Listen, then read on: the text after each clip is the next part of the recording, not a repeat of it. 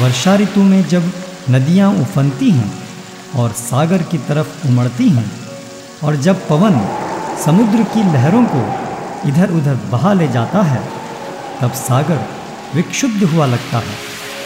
उसी प्रकार योग साधना में संलग्न व्यक्ति यदि आध्यात्मिक जीवन में अधिक उन्नत न हो तो वह प्रकृति के गुणों द्वारा प्रभावित हो सकता है, और तब वह काम वासना के द्वारा उत्तेजित हो जाएगा।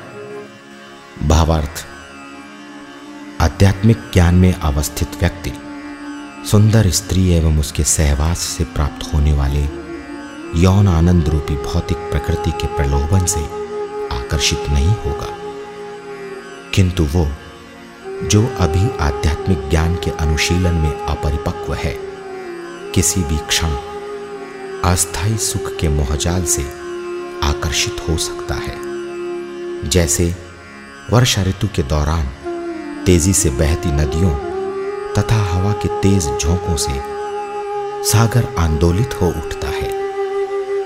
अतः ये अति आवश्यक है कि स्वयं को एक ऐसे प्रामाणिक गुरु के चरण कमलों में स्थिर किया जाए, जो भगवान का प्रतिनिधि हो, ताकि व्यक्ति काम वासना के आवेग में बह न जाए।